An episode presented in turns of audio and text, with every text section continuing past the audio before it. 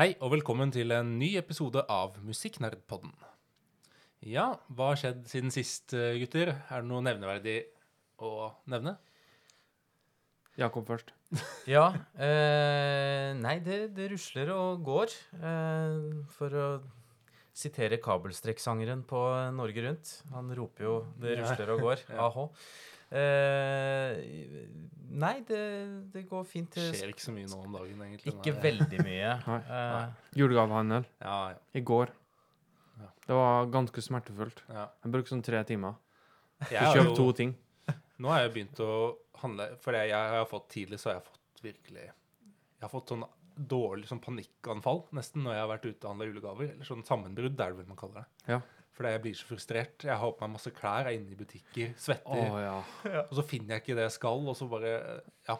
Det var en gang jeg nesten begynte å grine. Jeg husker det der noen år siden. Jeg synes det var så forferdelig. Ja det jeg føler det er så sykt, Ja. ass. Den er på en måte Eh, Men eh, nå så kan man jo handle på nett med god samvittighet, og det er så deilig. Jeg må si Det det. Selv om jeg egentlig liker butikker og sånn, men det er bare å trykke på noen knapper, så kommer det i posten. mm. Og så er det noen hardt, hardt arbeidende i andre, noen andre land som Ja, må som- ja, ja, slite og streve for å Det er klart. Eller det er vel kanskje uansett om det er i butikk eller Nei, det, ja. Ja, ja. Vi Ja. lever på toppen her. Ja, OK. nice. Ja, men eh, da kan vi egentlig bare gå videre, for det, vi skal si litt om hva vi skal snakke om i dag. Og i dag har vi tatt for oss en stor skikkelse i musikkhistorien, nemlig Arnold Schönberg.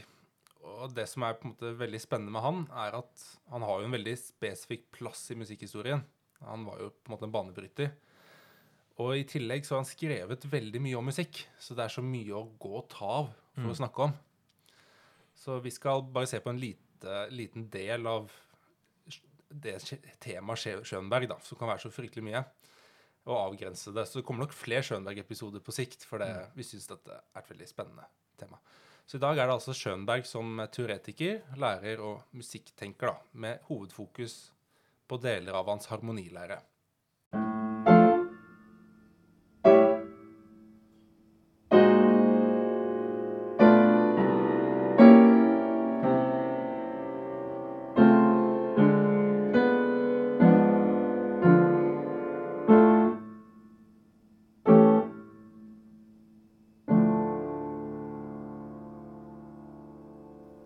Da skal jeg fortelle litt om bakgrunnen for det vi skal snakke om i dag, som da er Schönbergs harmonilære. Og grunnen til at vi skal snakke litt om det, er fordi jeg har jobbet veldig mye med denne boken.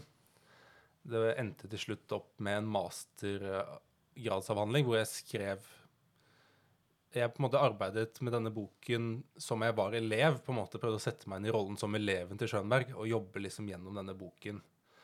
Og fordøye både de filosofiske tingene, men også gjøre alle oppgavene, da. Og det er en litt sånn lang historie bak hvordan jeg endte opp med dette.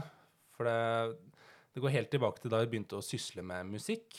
Eh, Og jeg spilte piano, og jeg var litt sånn sein i gang, og holdt på litt sånn, sånn einstøing.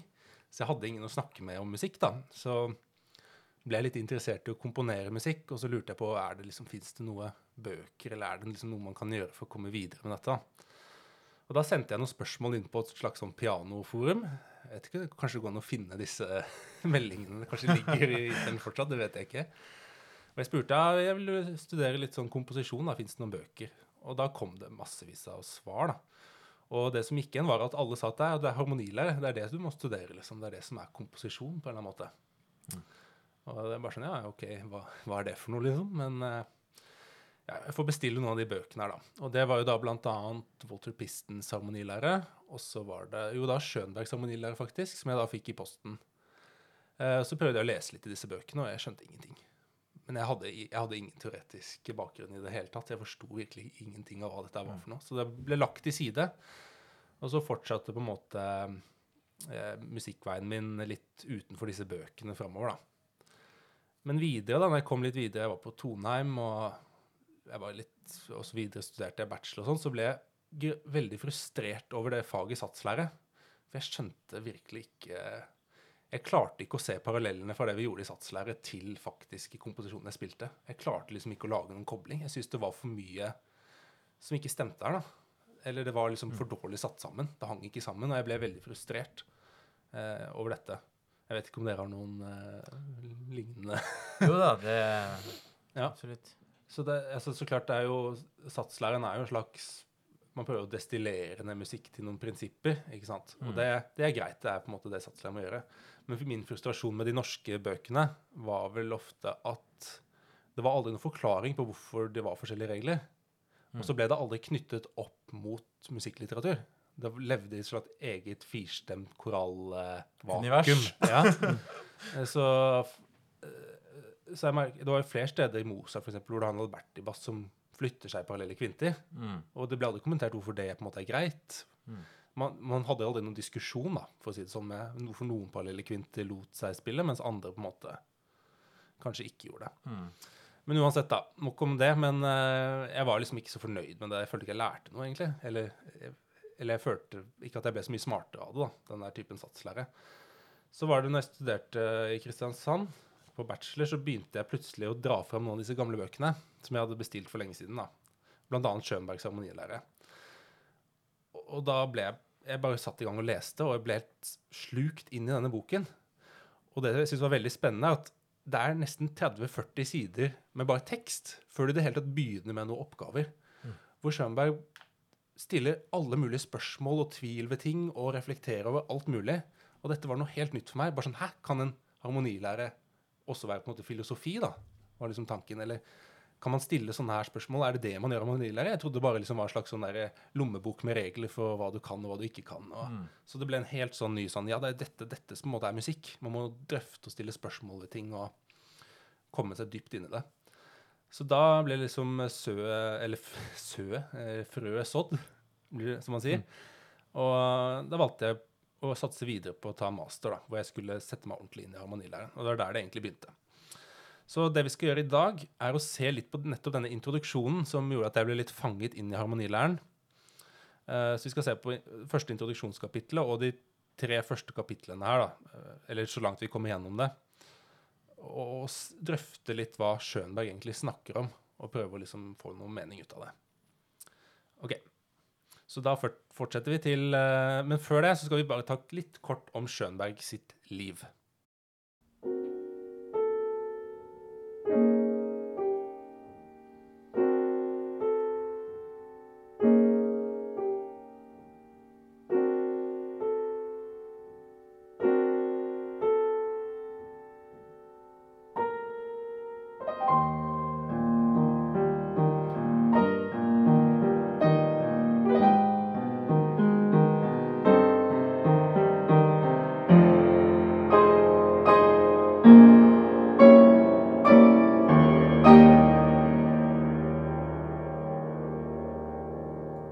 Ja, da skal jeg prøve å snakke ikke altfor lenge om eh, litt av Schönberg sitt liv.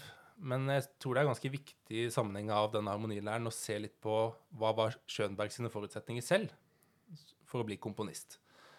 Så vi er heldige, for her har jo Schönberg også skrevet eh, litt om seg selv. Så har jeg hentet litt fra forskjellige kilder og prøvd å sette sammen noe da, som forteller litt om Schönberg.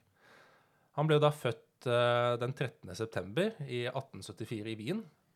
For øvrig så var han også veldig redd for tallet 13, som eh, også går igjen, som vi kommer tilbake til litt senere. Eh, han sier selv at det var få, om nesten ingen musikere i familien hans. Og som et følge av dette så ble hans talent først oppdaget sent, da, ifølge han selv. Eh, sent er jo kanskje relativt med moderne øyne, for han begynte å spille fiolin da han var åtte år, men det var jo da sent på denne, denne tiden, i hvert fall. Eh, interessen for komposisjon var der helt fra starten, og han komponerte flittig. Ofte fiolinduetter og strykertrioer. Han beskriver selv at han lærte å komponere gjennom å imitere den musikken han hadde tilgang til, som stort sett var duetter han selv spilte sammen med sin musikklærer. Han hadde liten tilgang til operaen eller symfoniske konserter, og noter var ekstremt dyrt på den tiden. Selv påstår Schönberg at alle hans komposisjoner frem til han var ca. 17 år, var imitasjoner av det repertoaret han kjente. Hans senere elev og biograf Egon Welles bemerker at Schönbergs inngangsport til komponering var gjennom kammermusikk, i motsetning, til de fleste andre unge komponister fra samme tid, som fikk sine åpenbaringer gjennom Wagners operaer eller Beethovens symfonier. Eh, Schönberg nevner selv at det var spesielt tre venner som var veldig viktige i hans ungdom for hans måte, utdanning. Da. Den første het Oscar Adler, Og han var en vitenskapsmann som også hadde en stort eh, musikalsk talent. Av han lærte Schönberg at det fantes noe som het musikkteori. Og hans første skritt inn i denne verden ble veiledet av eh, Adler. Han introduserte også Schönberg for eh, poesi og filosofi, og de ble kjent med de klassiske musikkrepertoaret ved å spille strykekvartetter sammen. Den andre het for David Bach, en språkforsker, filosof, litteraturelsker og matematiker. Som også var en god musiker, da.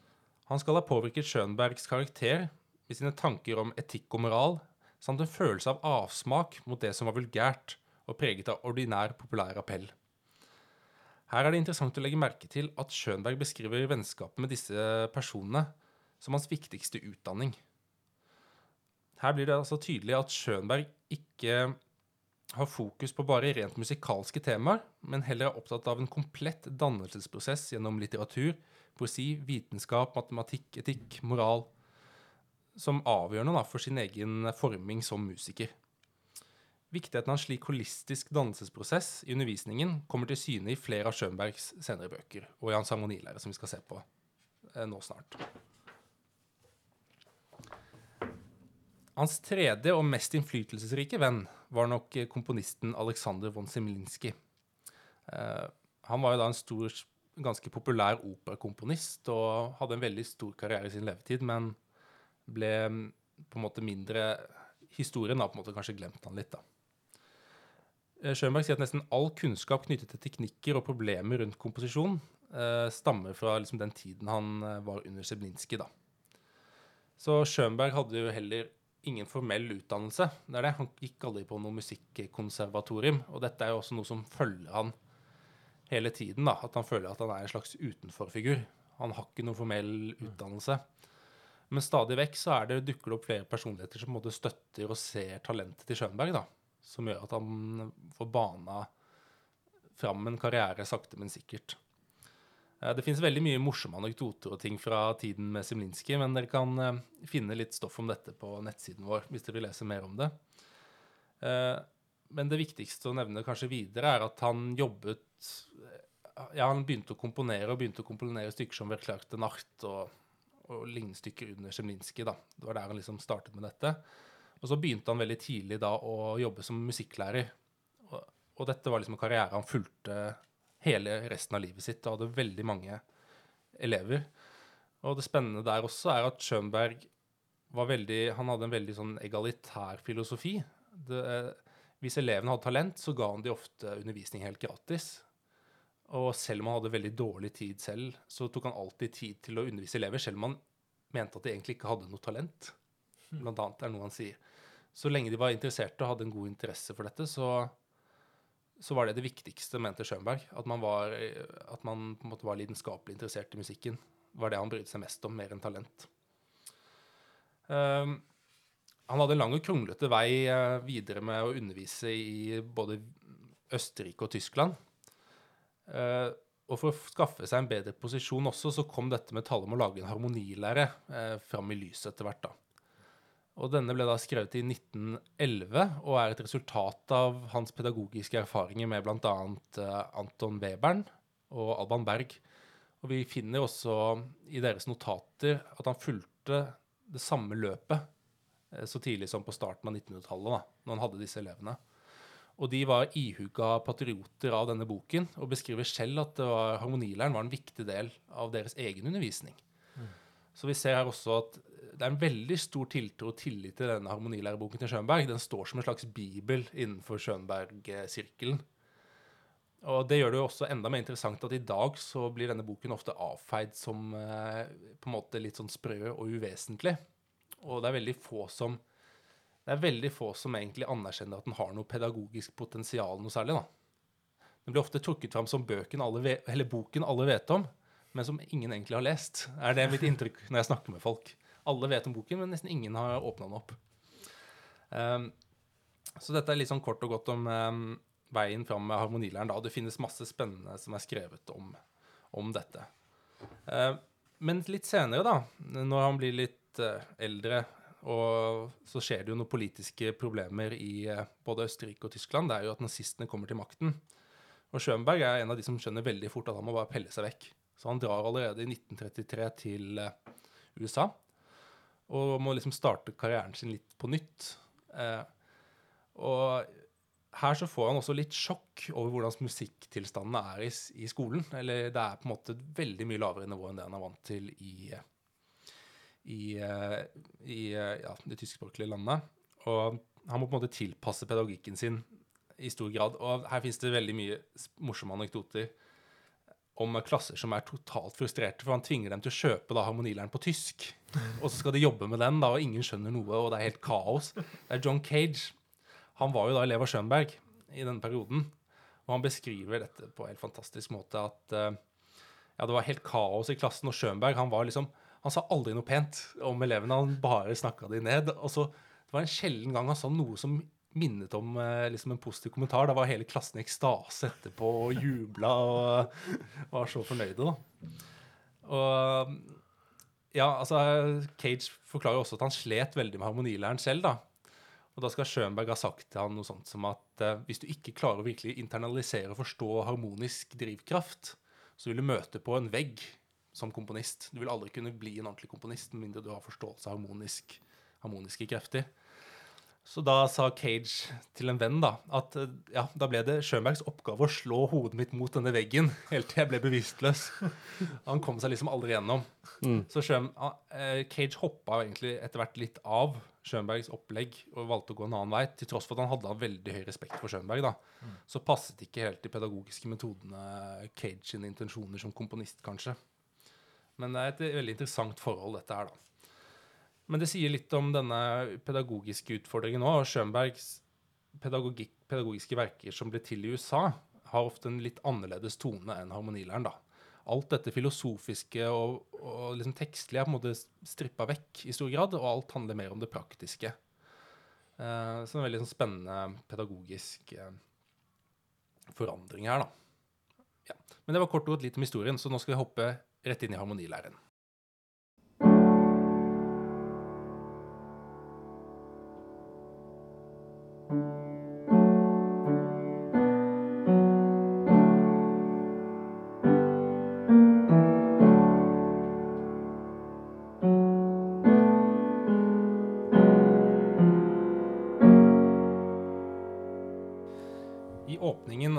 Åpningen av så skriver han at denne boken har jeg lært av mine elever.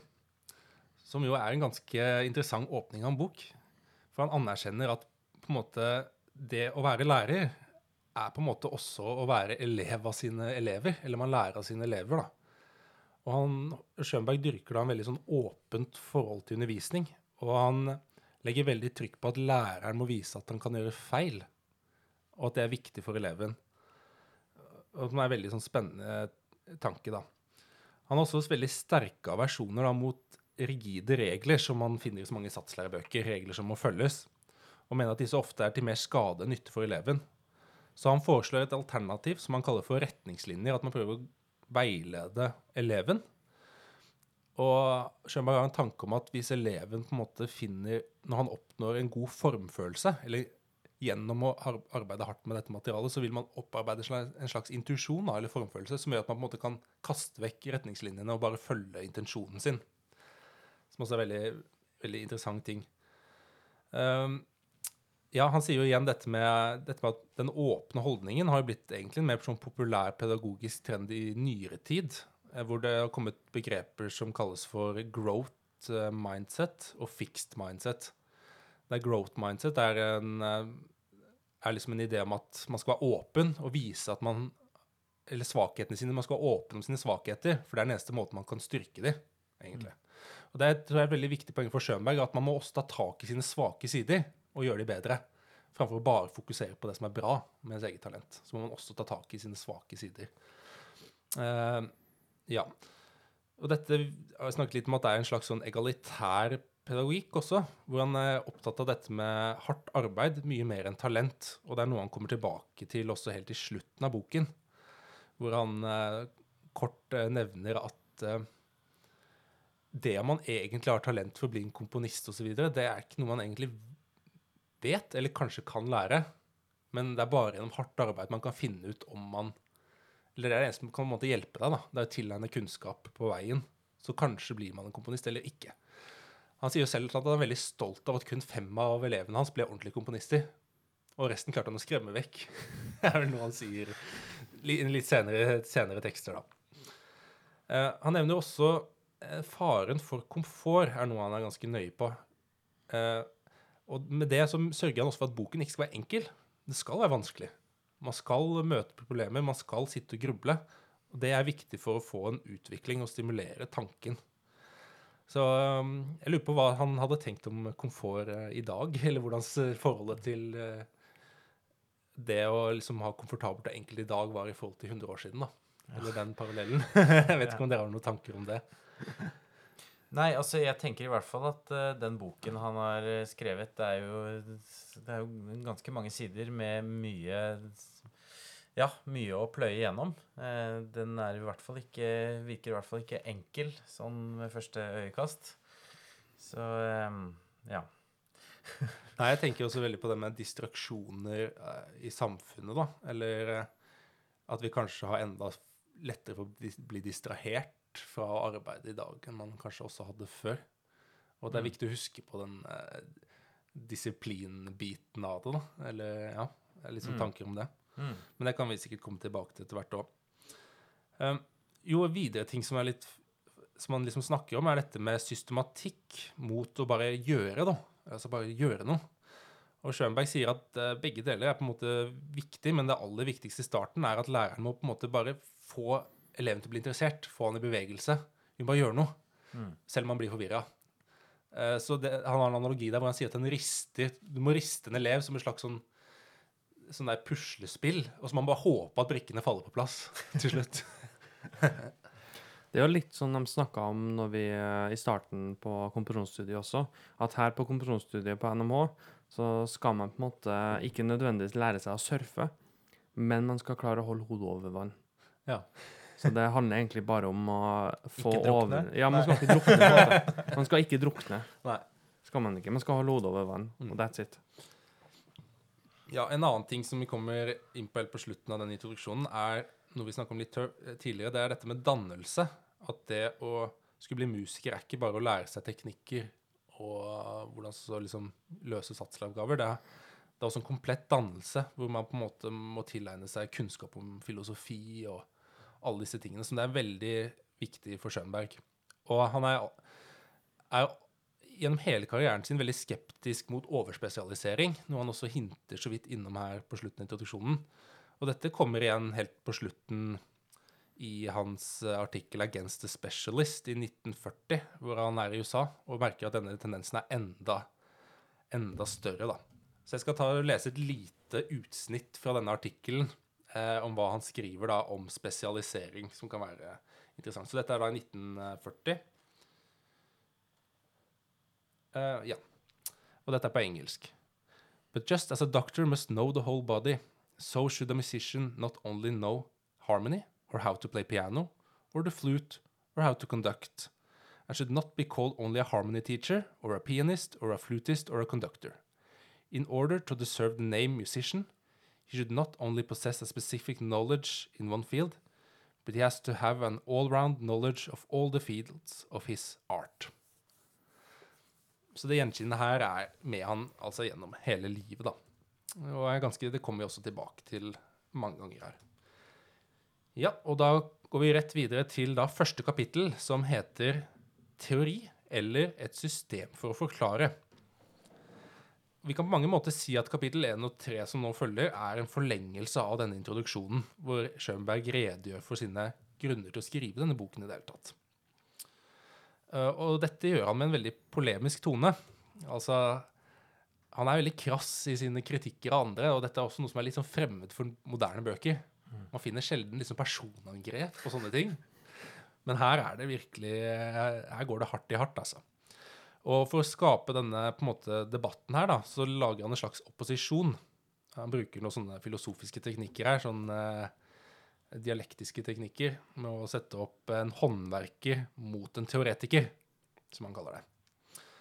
Eh, og han sier jo da på den ene siden at eh, en, musikk, en musiker må jo være en håndverker med at man må kjenne liksom materialet sitt. Som en snekker er det han liksom putter det med. da. Man må kjenne materialet sitt, må kunne forme det, må kunne lage et hus på en måte av materialet.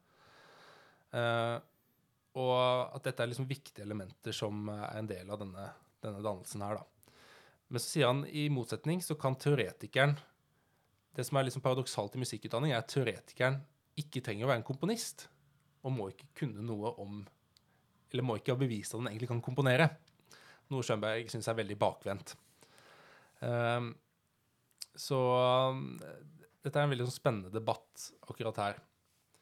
Uh, han mener spesielt dette, at det er en fare med spekulav, spekulativ teori, altså mer sånn filosofisk teori fremfor håndverk, at det kan på en måte lede, lede deg litt vekk fra dette med å lage musikk. At man havner inn i sånne bobler, på en måte, hvor man finner opp masse forskjellige ting. Og så mye, da.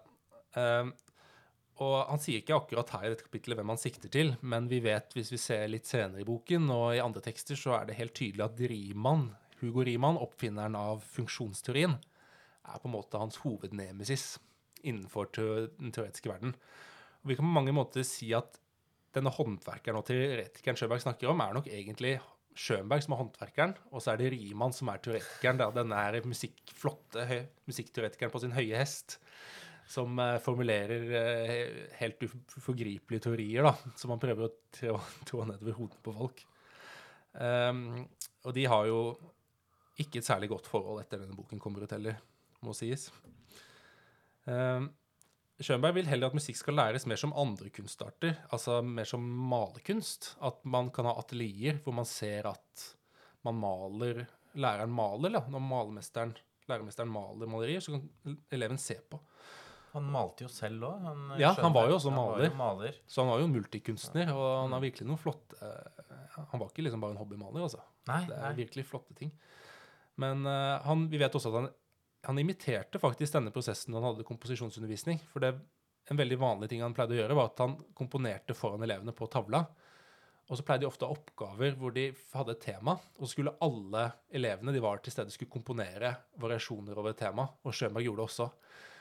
Og det finnes noen vitnesbyrd fra noen av elevene som sa at dette her var det var helt sånn fryktinngytende, for det Schönberg hadde allerede fullført seks variasjoner før de hadde klart å lage én variasjon eh, selv, liksom, de elevene. da. Mm. Og de satt jo der uten piano eller noe og satt og komponerte i hodene sine liksom variasjonsverker eh, på tavla og sånn, da.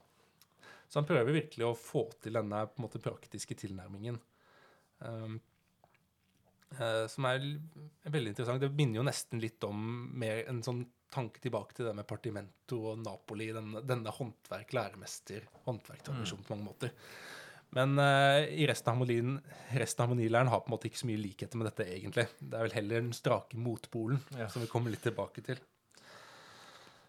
Um, ja, og han sier jo dette med den spekulative teorien er, er spesielt problematisk, for den leder ofte til at man man bygger opp systemer hvor man mener å ha funnet svaret, eller faktiske sannheter på musikk, da. Og så formulerer man da evige regler som liksom gjelder disse prinsippene. Uh, og disse reglene former igjen en slags estetisk målestokk som man evaluerer musikk på. Og dette er problematisk i kunst, for den, den fornyer seg alltid, da, hevder Schönberg. Kunst er alltid fornyelse, så den estetiske målestokken vil på en måte alltid være ustabil. Eller den er også i bevegelse. Uh, samtidig så nevner han at han selv har lært veldig mye av disse dårlige teoriene han har lest. For de har fått han til å reflektere om musikken. Og her har han et veldig interessant, eh, en sang, interessant idé, at han sier at eh, en dårlig teori er bedre enn en god teori hvis den er ærlig, eller hvis den er gjort på en måte på ærlige premisser. Hvis man har hatt en god intensjon med en teori, så vil den kunne på en måte føre med seg noe godt på en eller annen måte. Um, ja, og så var det igjen, da. Det, hvem Schönberg sikter til, det var jo Hugo Riemann, som jeg sa, men det er også Heinrich Schenker, og disse her går han løs på flere ganger under harmonilæren. da. Og det interessante er at i Riemann, hvis man ser på hans harmonilære også, så finner man massevis av sånne estetiske regler som Schönberg da ikke liker, da. Disse parallelle kvintene låter forferdelig, og dobling av tersen her er motbydelig. Og så, sånne en måte, replikker finner man da i Riemanns harmonilære. Noe Schönberg prøver helt klart å unngå. Eh, Schönberg forestår i stedet at man lager et slags system hvor man sammenligner ting. Man forsøker å abstrahere regler ved å gjøre sammenligninger av på en måte tidligere musikk. Eh, og dette forklarer han utdyper han mer i de neste kapitlene, da. Men reglene er på en måte viktigst, viktigste hensikt med regler er å få en oversikt i materialet, skape et slags system i alt kaoset. Det er viktig for alle musikere, selv om teoriene kanskje kan være feil, da, som Schönberg sier. Så er det viktig å prøve å få orden på ting. Uh, ja. Og så er spørsmålet da, har Schönberg egentlig lyktes med det han eh, sier her, da? Og som jeg nevnte litt tidligere, så er det veldig mange som mener at han egentlig ikke har gjort det. For det boken hans er for kaotisk. Men igjen så kan man jo si at dette på en måte kanskje var Schönbergs hensikt alt i alt. Han vil stimulere til at man tenker, mer enn å gi et tydelig system, egentlig. Eh, Han nevner også så vidt dette med håndverkeranalogien eh, i en annen artikkel, for han mener jo likevel det er en forskjell mellom håndverket og en kunstner. For det er en kunstner Det han da sier det er et lite forsvar mot det han har skrevet til harmonilæreren, det er at en kunstner gjør noe fordi han må, men en håndverker kan også bare gjøre noe fordi han kan. En musiker må alltid være drevet av en indre impuls, at han må gjøre noe for å kunne skape kunst. da. Eh, det er i hvert fall en slags romantisk tanke om det. Yes, det var da litt, kort og godt litt om kapittel én. La posta! La posta! La posta! La posta!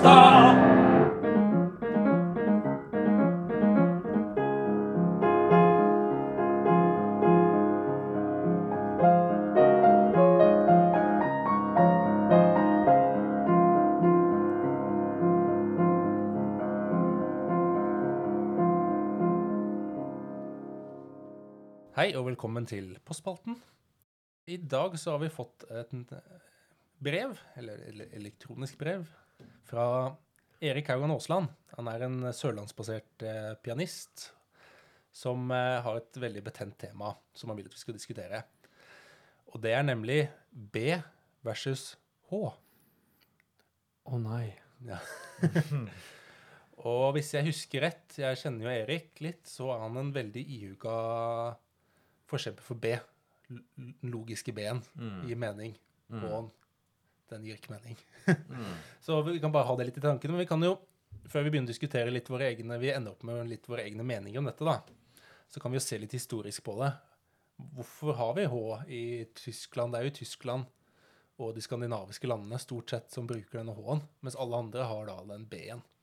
Ja, for jeg mener jeg har lest at eh, tyske noteskrivere misforsto eh, på et tidspunkt. Eh, eller at det er en teori. Eh, Ja. eller eh, noe Konspirasjonsteori? sånt. Ja, det er kanskje, kanskje Ja, for det er dette med at en, en liten H ser ut som en liten D. Ja, så det er noe med at de ligner litt på Ja. hverandre. Og så kan man jo tenke seg, når det går fort unna i svingene, og man skriver noter eh, på den tiden man ikke har Sibelius eh, software eller finale, Ja. Så, eh, så kan jo ting eh, fort eh, tolkes som noe annet. Ja. Og det finnes jo, og dette skal visst ha skjedd, fordi man hadde et gammelt heksakordsystem før. Det gamle notesystemet var en sekstoneskala, ikke en sjutoneskala, som gikk fra C opp til A. C, D, E, F, G, A. Mens den siste tonen, da, den sjuende tonen, eksisterte i to former. Mm. Enten som det vi i dag kaller H, eller det som vi kaller B på norsk. da. Eh, Den syvende tunken hver en av de, og det er derfor den egentlig fikk ulike navn. For det, de mente at det var to ulike posisjoner på det syvende skalatrinnet. Så hvis den var lav, da, lavt sjuende trinn, så kalte man det en myk skala. Og hvis den var høy, en H, da, så kalte man det en skarp skala. Så det er forskjellige sånne heksakordoverlappinger, da. Spennende. Og det er i den sammenheng visstnok denne misforståelsen skal ha skjedd når man gikk over til en standardisert syvtoneskala, det diatoniske system, da. Eh, Visstnok. Eh, men en annen teori er jo nettopp at tyskerne ville holde på denne forskjellen mellom B og H fordi de mente at det var en tonal distinksjon. At selv når du var i C-dur, da, la oss si Men problemet er at det bare gjelder C-dur. Det gir bare mening i C-dur. Mm. Det er at man, har- man har egentlig en B og en H i C-dur. En B som leder mot subdominanten, på en måte, og en H som leder mot grunntonen. At det er en slags flyktighet i, i tonearten i seg selv, da. Men Å Men måte. Oi, altså de mener det hvis du hadde kalt H for Ja, hvis, du, hvis det hadde de- vært samme tone, så Ja. mm, Han mener de har forskjellige funksjoner, og derfor har de fått forskjellige navn. på en måte, og Skal ikke s- blandes. Ja. Er vi litt inne på sånn spekulativ Ja. teori nå? Ja, men akkurat den der har jeg lyst til å på en måte fronte litt også, den tankegangen. Fordi sånn som vi kaller det nå, på en måte, så er B-dur en veldig normal toneart. Den brukes i veldig mange kontekster innenfor eh, korps, f.eks. Brassinstrumenter, treblås. Ja, da. Eh, Og det er også på en måte en ganske sangbar eh, toneart også. Er det. Mm. Eh, Så bestur den har ikke like praktisk eh, tilnærming til seg. Ja, vi spiller den i bestur, da, på en måte. Eh, Det blir med en gang litt vanskeligere. Ja. Mens B-dur den, den har en sin egen personlighet. Det er S- og is-toneartene, på en måte. Ja. De, ikke på en måte, men de har en, en ekstra vanskelighetsgrad til seg, da. Mm. spesielt i, for dem som begynner å spille musikk. Ja. Og det er jo på en måte, i, korps i hvert fall, så er det veldig mange som begynner å spille musikk. Uh, og hvis de da skal begynne å jobbe med bestur med en gang, så er jo det litt counterintuitive, da, tidvis. Ja, ja, siden det er så mange B-dur eller B-instrumenter har blitt en egen greie, på en måte. ja. Mm. At det ikke blir men- Vi kan jo bare bytte navn til best-instrumenter istedenfor. ja, da, ja da, det er mulig. Det er ikke noe problem. Det er lett for en pianist å gjøre det. Ja. Det er ikke helt uproblematisk, men kanskje litt verre for de andre tusenvis av musikerne. Det er kanskje litt kjipt. Man har jo en del sånne ikoniske verker, da, som liksom H-moll eh, Messen. Jeg tenkte på det. Altså B-moll Og H. Det er vel eh, H-moll-sonaten til List, mm. Ja. som plutselig skal bli Mhm. B-moll-sonaten. Mm. Ikke sant? Ja. Kommer til å gå litt frysninger nedover eh, ryggen på en del folk da. Ja. Men det fine, morsomme her også er at siden vi er inne på Schönberg, så han, han har sin helt egen teori på nettopp dette skillet Ja. mellom B og H. da. Og dette er vel i det fjerde kapitlet, så nevner han at han har en slags teori om overtonerekkene. At hvis du tar C som utgangspunkt, da, mm. så har den sin egen overtonerekke. Og i den overtonerekken så får man en B, altså en B-flat. da. Ja. Den er sjuende overtone. Mhm. Så den er naturlig i, i C sin overtonerekke, og er da en naturlig del av C, på en måte tonearten. Men så mener han også Schönberg en teori om at første overtone, altså G, kvinten, den første, eller det blir jo, det er ikke første overtone, Andre. men andre, den er så sterk at den prosesserer sin egen overtonerekke, mener han, klanglig. Mm. Det kan jo diskuteres. Men han mener da at det oppstår en clinch, for i den overtonerekken så dukker det opp en H Ja. Og at du får en clinch mellom H og B. Og Schönberg trekker det så langt han mener at denne clinchen her, da, en slags dissonans mellom B og H, er en av årsakene til For han har en slags teori om at kirketoneartene var en omvei i musikkhistorien. Man hadde fått en følelse av hvor det var en grunntone, og han skjønte ikke helt hva det var som gjorde at man følte grunntoner. Uh, og Han mener jo da at denne B-en og H-en, hvilken som var riktig. da. For Hvis du har en B i C-dur, så blir det jo på en måte en miksolydisk skala. Hvis du har H, så blir det jo en uh, ionisk durskala. Mm. Så han har en li veldig sånn artig teori på det. Ja, og er det ikke også sånn at uh, Det husker jeg ikke helt nøyaktig sendt og sånt, det er jeg ikke så god på. Men jeg tror at avstanden mellom Ja. B og H Ja. eh, er også en av de største Ja. halvtoneavstandene Ja, ja for. B-en er lav. Ikke sant? Det sjuende Ja, overtonen er lav. H-en er høy, fordi høy, ja. H til D er også den laveste måltersen, derav tenkt som på en måte i det eh, tempererte klavier som den tristeste Ja. måltersen. Ja, hvis man hadde tatt det enda litt lenger til og med, så litt senere i Schönberg, så sier han på en måte at B-en og fissen i C-dur, da, hvis vi er i C-dur, det er på en måte toner som hører hjemme i tonearten på mange måter. Fissen som dominanten til dominanten, mens B-en som på en måte dominanten til subdominanten. Og, der, og så kan man si at en av de har på en måte fått sitt eget navn, da. B og H. Da har de klart å skille mellom de, men FIS har ikke sitt eget navn. Nei. F. Um, men i det, Og det gjelder jo Problemet er at det bare gjelder C-dur, da. Mm. Det gir, bare, det gir bare logisk mening i C-dur. Ja. Så når man har transponert alle skalaene, så gir jo ikke dette mening lenger. Nei. Dette med B og H. Men det er en slags egentlig logikk der, da. Hvis man følger no, både Schönberg og den gamle heksakkordteorien. Og så er det det at alle sammen starter jo å lære noter fra tonen C også. Ja. Det er sånn Vis meg noen som starter å lære musikk og noter Ja. annerledes enn det. Det er jo C som er det første Standarden. skalaen, liksom. Ja. Ja. Men hva var Schönbergs ønske? Altså Hvilken Nei, han- er det han ville prioritert Nei, han, han, han, det sier han ingenting om. Nei, det sier han ingenting om. Men han bare forklarer at uh, det er en slags mis... Eller altså at det virker, For mitt, mitt inntrykk er at ingen Dette her var ikke en diskusjon før i tiden. uh, da var man bare Nei, H. Men det skal være H. Ja, ja, det er først i nyere tid eh, man har på en måte fått et ønske om å endre på det. Det er jo for å forenkle, da. Ja, det er for, for forenkle. for Og det det er jo bryter jo litt med Schönbergs eh, filosofi også, som vi snakka om Ja. tidligere, med at det skal være litt grubling. ja. Og der er jeg litt her også. Jeg Ja. vil ha den grublinga. Jeg vil ha den Hvorfor gir vi B betydning Ja. i større grad ved å ha et eget navn til tonen B, som egentlig er best da i det logiske systemet, på en måte. Eh, og så kan man jo på en måte snakke om språk her også, men da det blir litt mer irrelevant. på en måte. Da går man inn på det logiske argumentet igjen. Men den grublinga, den mystikken der, det er jo litt fint, det òg. Ja. Så lenge vi er enige på øvelsen når, eh, når, vi, når vi skal instruere den der durakkorden, G-durakkorden, ja, og så At det ikke blir den som det egyptiske korpset som spiller den russiske nasjonalsangen eller noe sånt. Ja, for der tror jeg det er mye forvirring. Og der er det litt sånn noen spiller H, noen spiller B, liksom. Og det Ja, det er, det, er, mm, Ja. det, er noe, det, er, det har jeg ikke tenkt på, men det er jo det som er jeg tror det er det som er utfordringen der. Ja. og ikke andre ting, egentlig. Jeg tror det er Mm. B og H. Jeg kommer på bare, Det er jo helt på siden, da, men det er et fint sted i Haugtussa hvor Grieg skriver en C7-akkord, men så har han en H i melodien. Mm. oh. Det er noe sånt som eh, det? Det er fint. Ja, det Mm. funker. Mm. nå er det ikke akkurat sånn. Han har også spasa det veldig lekkert, da. Mm. Men det er litt morsomt. Det blir jo helt på siden, men det er jo Ja. Det passa jo. Men noe, jeg veit ikke om han ønsker egentlig at vi skal konkludere, sikkert. Ja. Nei. Han har kanskje lyst til at vi skal være enige med han. Eh, tenker du på uh, Schönberg? Nei, post... eh, så- Å ja, ja, ja, ja, ja, Erik, ja, ja. Erik, ja. Han Erik. vil jo det. Men Ja. Vi får komme til slutt og gjøre opp for egne personlige meninger, da, hvis vi tar en Ja. runde og forklarer litt hva vi går for, da. Ja. Kan, vil du begynne, Jakob? Ja, altså jeg, jeg er åpen for at jeg, jeg kan jo endre mening på dette, men enn så lenge så kjenner nok jeg at jeg heller mot B-en, altså. Det er noe med det der logiske systemet som eh, Det er A, B, C, D, E, F, G.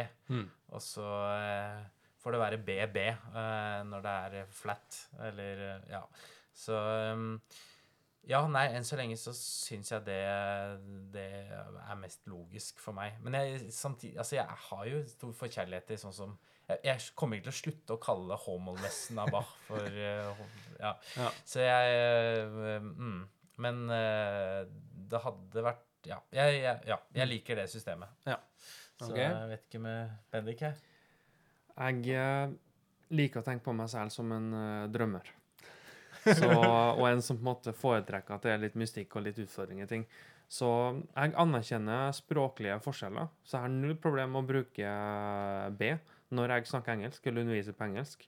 Men i det norske språket så har jeg lyst til å ha H. H-dur, H-mål Mm. og B-dur, B-mål. Ja. Flott. Eh, Jeg kjenner jo litt på den pedagogiske utfordringen, Jakob, som du sier, at eh, barn sliter litt med den ulogiske greia at man hopper fra en A til en H og så til en C. Um, og jeg også prøvde Jeg var egentlig, jeg må si, jeg var en sånn forkjemper for B-en tidlig. Jeg var inne i den gruppa. Medlem av den gruppa. Oh, ja, det er en gruppe, ja. da. Oi. Få Med ut sinte få- kommentarfelt. Få H ut av ton, tonerekka på Ja. Facebook. Um, Det men er så rasisme. ja, men så når jeg begynte å undervise selv, så merka jeg at når jeg begynte å kalle den B i stedet for H, så leda det til en sånn dobbeltforvirring. For noen av de hadde noen forventninger om at den het H. Mm. Og så ble det enda et problem da, at jeg kalte den B igjen. Ja. Og jeg har fortsatt noen elever som bytter på å kalle den B og H. Fordi jeg har, jeg har ødelagt hodene deres, antageligvis. antageligvis. Eller de klarer ikke å vite hva de skal kalle den. Mm.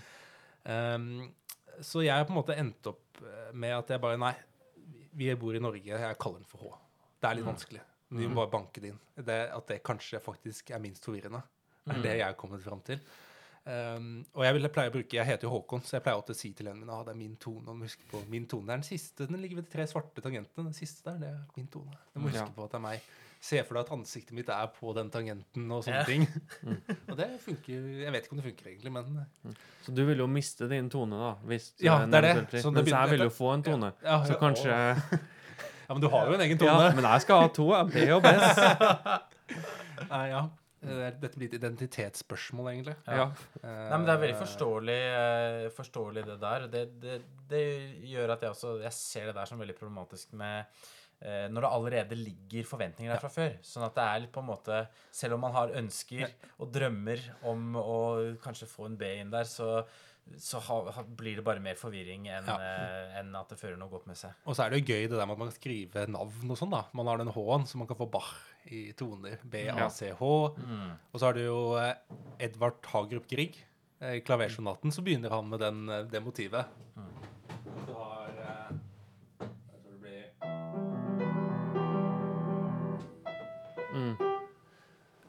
eh, Og så Sjostakovitsj er veldig glad i den. Han er S Sjos- Dimitri og S, blir det vel. Ja, Dimitri mm. Sjostakovitsj. Så det- han er ikke berørt av den H-en, da. Men eh, likevel.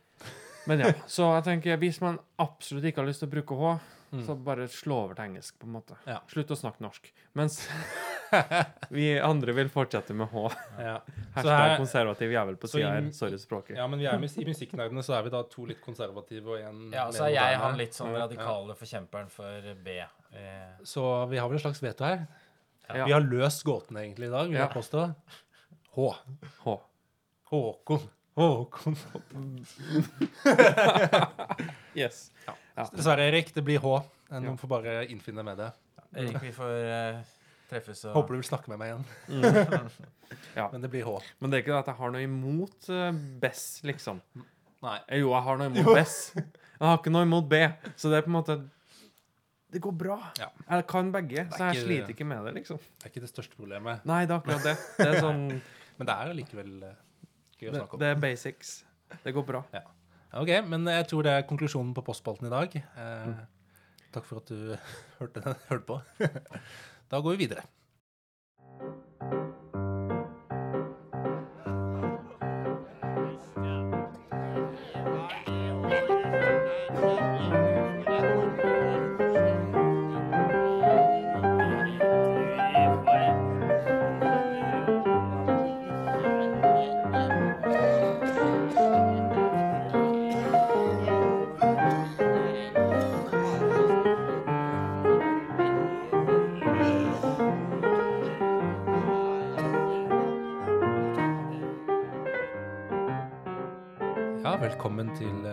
Tonic-spalten.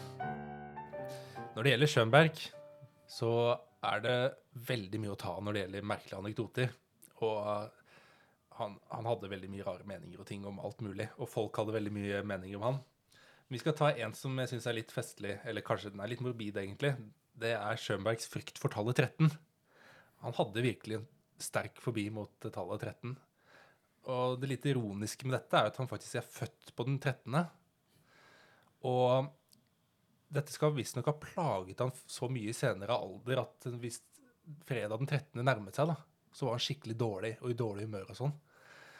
Og, og kona hans var bekymra for han. Og så var det jo en natt, da, eller en sent i livet hans, eh, i 1951, så var det fredag den 13.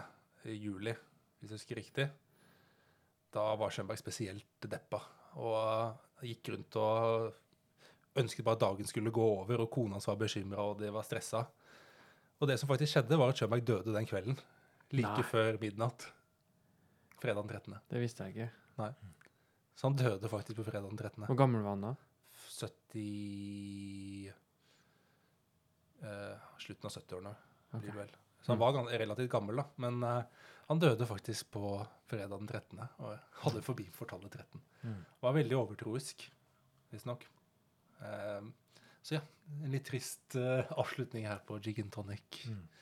Men Hvil i fred, Schönberg. Eh, vi sørger over ditt minne. Og vi kommer tilbake til din arv. Vi kommer tilbake til din arv, Ja, det gjør vi hele tiden. Vi har, Mhm. koser oss med ditt ettermæle altfor mye, faktisk. Nesten. Mm. yes. Takk for at du hørte på Jig and Tonic. Ha det.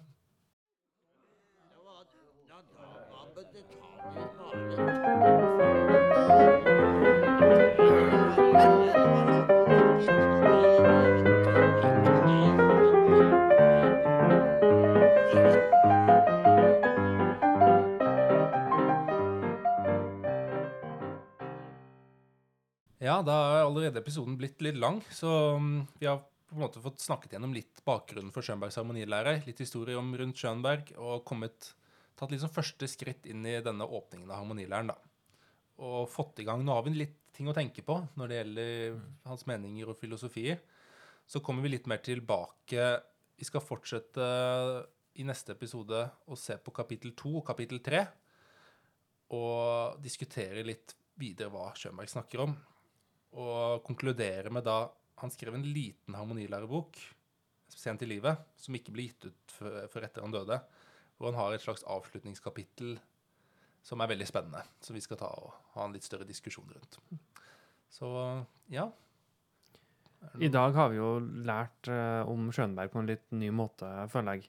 Eh, fordi det er litt ironisk at en av komponistene som blir omtalt som en av de mest rigide med tanke på Schönberg, tolvtonemusikk, punktum, på en måte, Mm.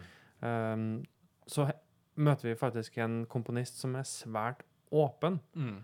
på veldig mange måter. Ikke bare en komponist som er svært åpen, men en pedagog, uh, musikktenker, uh, forsker, som vi ville ha kalt den per dags dato, uh, som er veldig åpen. Ja. Og det er jo litt godt å se også. Ja, jeg tenker Det er en av de største sånn, misforståelsene med Schönberg. At man ser ofte disse traurige svart-hvitt bildene av en liten fyr som ser dritsur ut, liksom. Mm. Og at man tenker at han var den disiplinære han, han var jo også Han var hard, Mm. men han hadde også humor. Og det fins noen artige filmer hvor du ser dette her komme litt fram. Da, at han smiler og ler og driver masse tull. Og eh, familien hans blant annet sier jo at man skulle tro at Schönberg var en fyr som låste seg inn og bare jobba. Liksom, Mm. Og hadde ikke kontakt. Men barna sier at ja, han lekte masse med dem og fant opp leker og Mm. var til, veldig tilstedeværende far. da. Mm. Noe man ikke skulle tro at han hadde tid til. Med tanke på hvor mange elever han hadde, og hva han komponerte. Mm. Så ja, en virkelig fascinerende karakter, da, med veldig mange sider og veldig mange Mm. mysterier. Ja, veldig fantasifull, uh, uh, vil jeg påstå. Ja. En annen ting eh, er jo det med uh, Vi snakka om oppføringspraksis tidligere. Og ofte så har jo på en måte tolvtonemusikken også blitt tolka eh, som en veldig systematisk tilnærming til musikk. Så melodiene og linjene i den musikken også blir spilt veldig krast, Mm, da. ja. Uten særlig frasering og uten særlig intensjon. Ja. Uh, eventuelt så er intensjonen å være så firkanta som overhodet mulig. Ja. Men det viser seg i etterkant at det er jo en helt rigid og rar måte å fortolke Ja. den musikken på, som egentlig er veldig fantasifull. Det er veldig bra du sier, Bendik, for det kommer vi tilbake til helt når vi skal ha det siste kapittelet. Ah. Der ender vi egentlig på den tonen der, som du er inne på nå. Ja. Så det blir spennende. Så husk, alle må huske det her Bendik sa nå. Så kommer liksom fortsettelsen i neste episode. Mm. Det kan bli spennende. Yes, men ja, jeg tror det er greit. Mm. Ja, da blir det mer Schönberg. Altså, det er, vi kunne egentlig bare hatt Schönberg-podden. Ja. Men eh, ja. Det er smalt nok som det er. Mm. Vi, eh, ja, men takk for at du hørte på. Vi ses igjen snart. Ha det. Ha det godt. Ha det bra.